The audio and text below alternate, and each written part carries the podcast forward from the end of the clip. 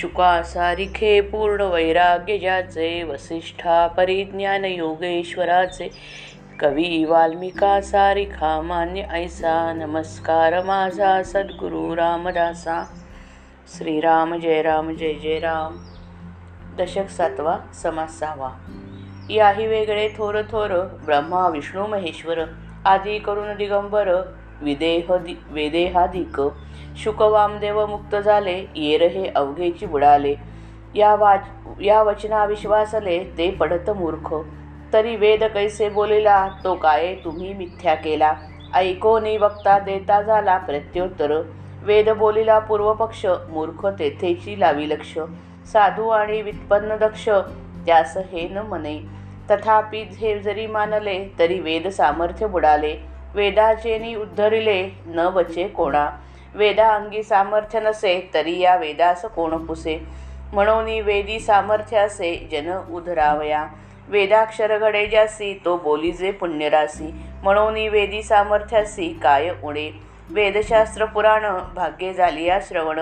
तेणे होई जे पावन हे बोलती साधू. श्लोक अव अथवा श्लोकार्ध नाही तरी श्लोकपाद. श्रवण होता एक शब्द नाना दोष जाती. वेदशास्त्री पुराणी ऐशा वाक्याच्या ऐणी अगाध महिमा व्यासवाणी वदोन गेली. एकाक्षर होता श्रवण तत्काळची होई जे पावन.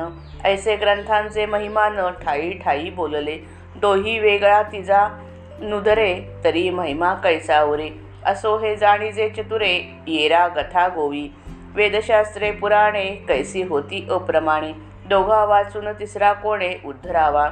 म्हणून म्हणून म्हणसी काष्ठी लागून पडला तोची एकमुक्त झाला. शुक तोही अनुवादला नाना निरूपणे. शुकमुक्त ऐसे वचन वेद बोलिला हे प्रमाण. परी तो नव्हता अचेतन ब्रह्माकार अचेतन ब्रह्माकार असता शुकयोगेश्वर तरी सारा सार विचार बोलणे न घडे. जो ब्रह्माकार झाला तो काष्ट कोठू होऊन पडिला. शुक भागवत बोलिला परीक्षितही पुढे. निरूपण हे सारासार बोलिला पाहिजे विचार. धांडोळावे स सचराचर दृष्टांता कारणे. क्षण एक एक ब्रह्मची व्हावे क्षण एक दृश्य धांडोळावे. नाना दृष्टांती संपादावे वक्तृत्वासी असो भागवत निरूपण शुक बोलिला आपण. तया अंगी बद्धपण लावू नये की. म्हणून बोली बोलता चालता निचेष्टित पडले नसता. मुक्ती लाभे सायोजता. सद्गुरु बोधे एक मुक्त एक नित्यमुक्त एक जाणावे जीवनमुक्त एक योगी विदेहमुक्त समाधानी सचेतनते जीवनमुक्त जीवमुक्त अचेतनते देह विदेहमुक्त दोही वेगळे नित्यमुक्त योगेश्वर जाणावे. स्वरूप बोधे स्तब्धता. ते जाणावी तट ताटस्थता. ताटस्थता आणि स्तब्धता हा देह संबंधू. येथे अनुभवासी कारण येर सर्व कारण. तृप्ती पावावी आपण आपुल्या स्वानुभवे. कं कंठमर्यादा जोवी जेविला त्यास म्हणती भुकेला. तेणे शब्द शब्दे जाजावला हे तो घडेना. स्वरूपी नाही देहो तेथे काहीसा संदेहो.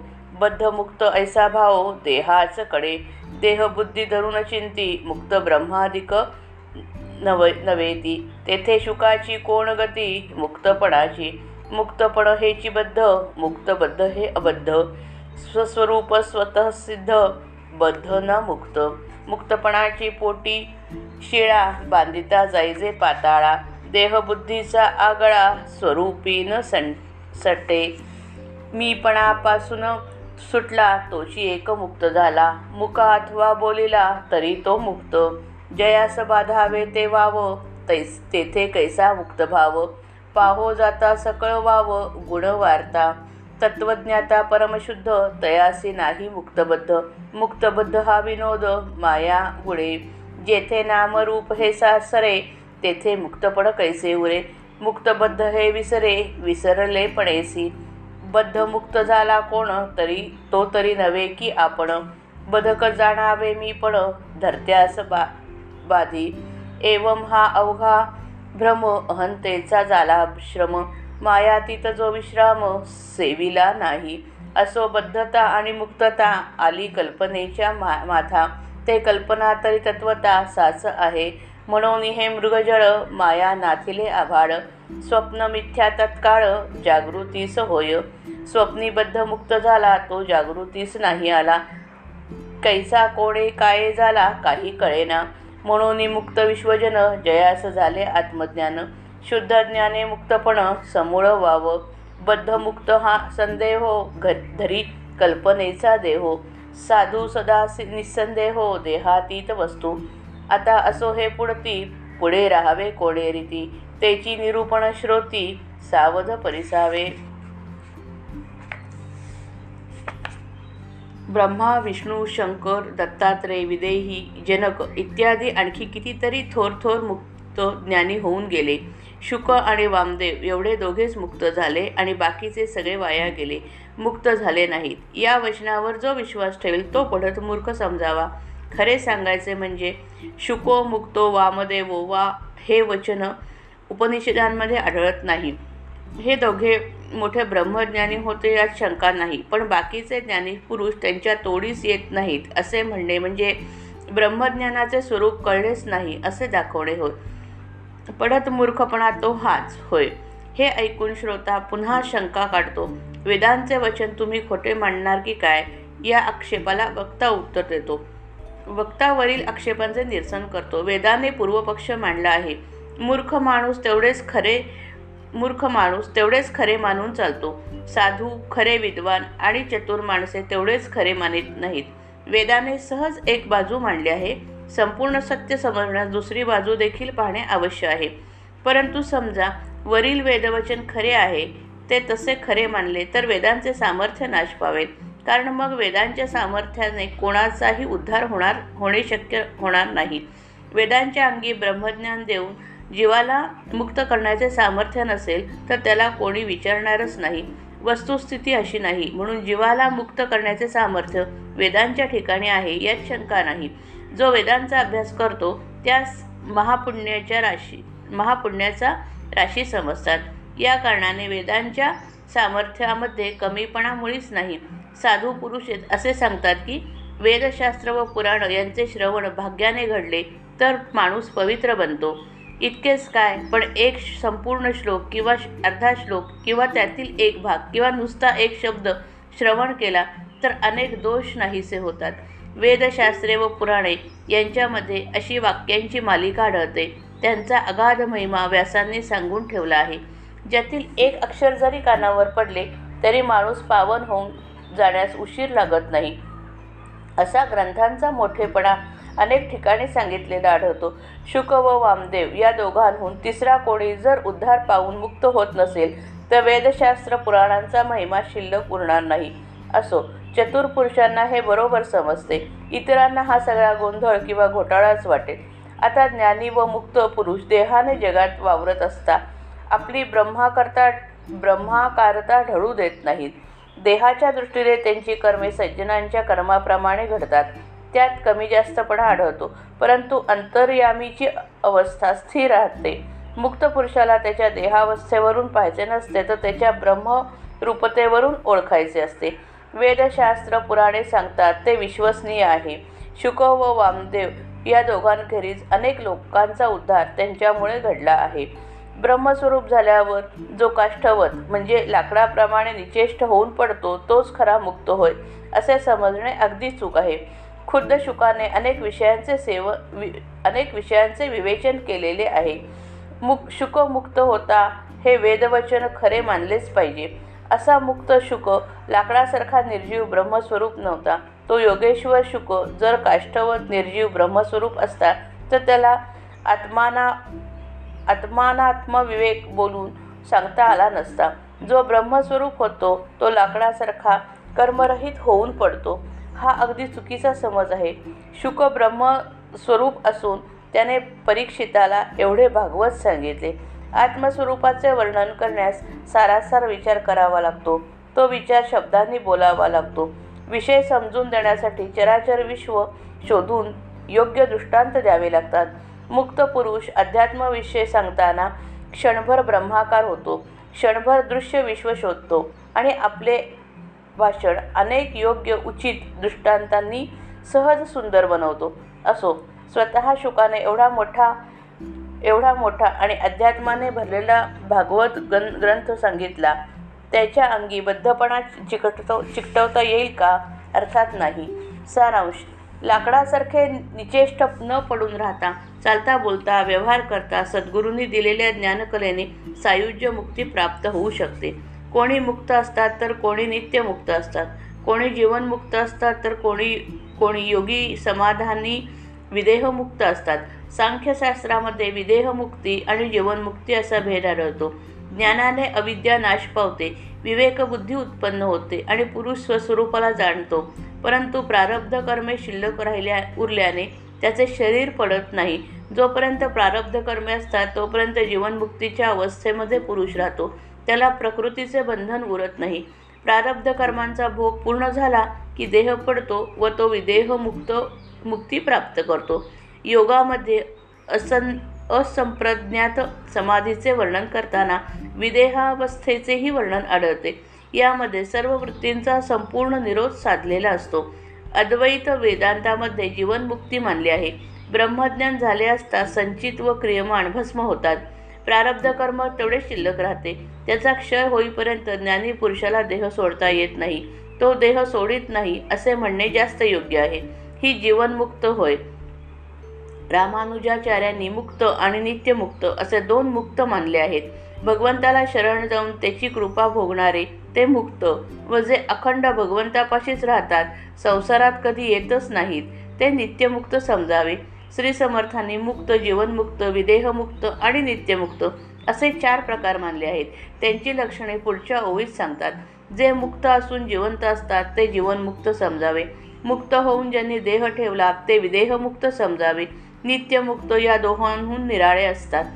त्यांना योगेश्वर समजावे. या विश्वामध्ये अध्यात्मविद्या टिकवून धरण्याचे काम मुक्त पुरुष करतात.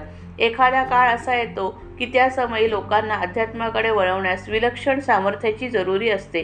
त्यामुळे त्यावेळी नित्यमुक्त जन्म घेतात त्यांना अवतारी संत म्हणतात. त्यांच्या अंगी ब्रह्मज्ञानाबरोबरच योगाचे पण अचाट सामर्थ्य असते. म्हणून श्री समर्थांनी त्यांना योगेश्वर विशेषण लावलेले आढळते. नित्यमुक्तांनी केलेले अनेक केलेले कार्य अनेक शतकेपर्यंत ताजेपणाने टिकते. स्वस्वरूपानुभव हे ज्ञानी पुरुषाचे प्रधान लक्षण आहे. देहावर त्याचे काही परिणाम होतात ही गोष्ट खरी. परंतु केवळ देहाच्या लक्षणावरून माणसाला स्वरूपानुभव आला असेलच असे सांगता येत नाही. अहंकार क्षय पाहून देहाचा संपूर्णपणे विसर पडल्याखेरीज आत्मसाक्षात्कार होत नसतो. म्हणून ज्ञानी पुरुषाचा देह अम अमक्याच अवस्थेमध्ये असतो असा नियम करता येत नाही. प्रारब्ध कर्म जसे असेल तसे वर्तन त्याचेकडून घडते. अर्थात एखादा ज्ञानी मौन धरील तर दुसरा निरूपण सांगेल. दोघेही मुक्त असतात कारण त्यांच्या स्वानुभवात यत्किंचितही फरक नसतो. एखाद्या वेळी स्वरूप साक्षात्कार होऊन आत्मज्ञान झाले की देह स्तब्ध होतो. त्याचे कर्म करणे थांबते. यास तटस्थ अवस्था म्हणतात. पण तटस्थपणा आणि स्तब्धपणा यांचा देहाशी संबंध असतो. स्वरूपानुभवाशी नाही.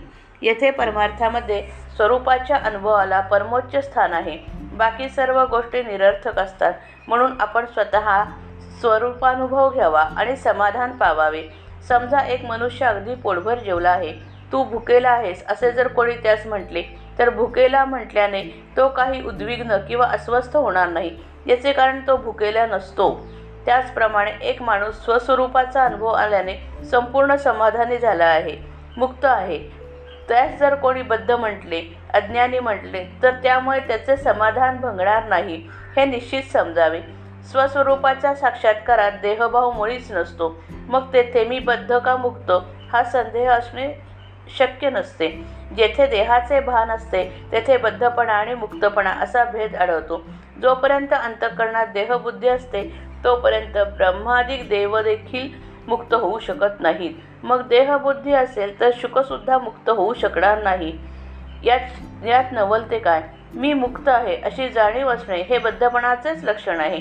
आत्मस्वरूपाच्या दृष्टीने मुक्त आणि बद्ध ही भाषा वापरणे बरोबर नाही. स्वस्वरूप स्वतः सिद्ध आहे म्हणून ते बद्ध नाही तसे मुक्तही नाही. मी मुक्त आहे हा एक अहंकारच आहे. तो अहंकार रूपी दगड पोटास बांधून जर कोणी जीवन सागरात उतरला तर रसातळास गेल्याखेरीज राहणार नाही. देहबुद्धीचा अडसर घेऊन जो स्वरूपाकडे स्वस्वरूपाकडे जाण्यास निघेल त्यास स्वस्वरूपापर्यंत पोचता येणार नाही. मीपणापासून जो अगदी संपूर्णपणे मोकळा होतो तोच फक्त मुक्त दशेला पोचतो. त्या त्याने मौन ठेवले काय किंवा संभाषण केले काय काही केले तरी तो मुक्तच असतो. सत्व रज आणि तम या तीन गुणांनी बंधन उत्पन्न होते. स्वरूपाच्या ठिकाणी त्रिगुण प्रवेश करू शकत नाहीत. मग जेथे बंधनच उत्पन्न होऊ शकत नाही तेथे मुक्तपण कसे असू शकेल? स्वस्वरूपाच्या ठिकाणी त्रिगुणांना मुळीच स्थान नसते. बद्ध आणि मुक्त हे वर्णन गुणांच्या परिसरात लागू पडते. आत्मवस्तूच्या दृष्टीने ते खरे नाही. माया हीच गुणांना मूळ कारण असते पण माया काही खरी नव्हे. अर्थात गुणांचा व्यवहार देखील खरा नाही. म्हणून आत्मस्वरूपाला जसे बंधन नाही तसे बंधनातून मुक्त होणे पण नाही. जो अत्यंत शुद्ध ब्रह्मज्ञानी असतो त्याच्यापाशी बद्ध आणि मुक्त भेद नसतो. अमुक बद्ध आणि अमुक मुक्त ही मायेच्या कक्षेतील त्रिगुणांची करामत आहे. जेथे सारे नामरूपमय दृश्य विश्व अंतर्धान पावते तेथे मी मुक्त आहे ही भावना उरणे शक्य नसते. स्वस्वरूपाच्या अनुभवात बद्धपणा बद्धपण व मुक्तपण यांचा विसर पडतो. पण हा विसर पडला याचे भान देखील उरत नाही.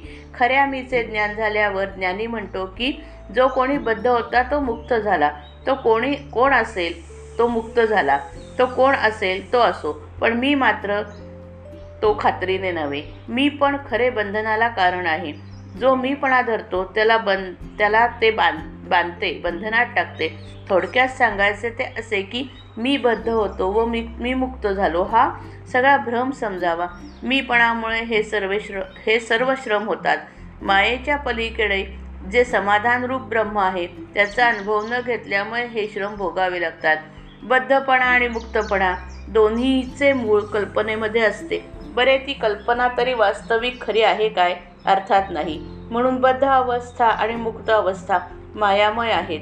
मृगजळाप्रमाणे किंवा आकाशातील अभ्राप्रमाणे त्या मिथ्या आहेत. झोपेत स्वप्न पडणाऱ्या माणसास जागे केले की त्याचे स्वप्न तात्काळ खोटे ठरते. त्याप्रमाणे बद्धमुक्तपणाच्या मिथ्या कल्पना करणाऱ्यास ब्रह्मसाक्षात्कार झाला की त्या कल्पना एकदम विरून जातात. एका माणसास स्वप्न पडले आपण बद्ध होतो. आता आपण मुक्त झालो. असे त्याने स्वप्नात पाहिले. जागा झाल्यावर तो बद्धही नसतो व मुक्तही नसतो. स्वप्नामध्ये कोण कसा काय झाला हे जागेपणी काही ध्यानात येत नाही. म्हणून ज्यांना आत्मसाक्षात्कार होऊन आत्मज्ञान प्राप्त होते ते सगळेच मुक्त समजावे. ते ज्ञान परिपक्व झाले की आपण मुक्त आहो ही जाणीव देखील नाहीशी होते. देहबुद्धीमध्ये निर्माण होणारी कल्पना बद्ध आणि मुक्त असा भेद जन्मास घालते. आपण आत्मज्ञानी साधू पुरुष देहाच्या पलीकडे असणाऱ्या ब्रह्माशी समरस झाल्याने तो सदैव भेदातीत व संदेहरहित असतो. हीच गोष्ट पुन्हा पुन्हा सांगणे पुरे. ब्रह्मस्वरूप होण्यासाठी कोणत्या रीतीने राहावे ते आता सांगतो. श्रोतांनी ते लक्षपूर्वक ऐकावे. श्रीराम जय राम जय जय राम.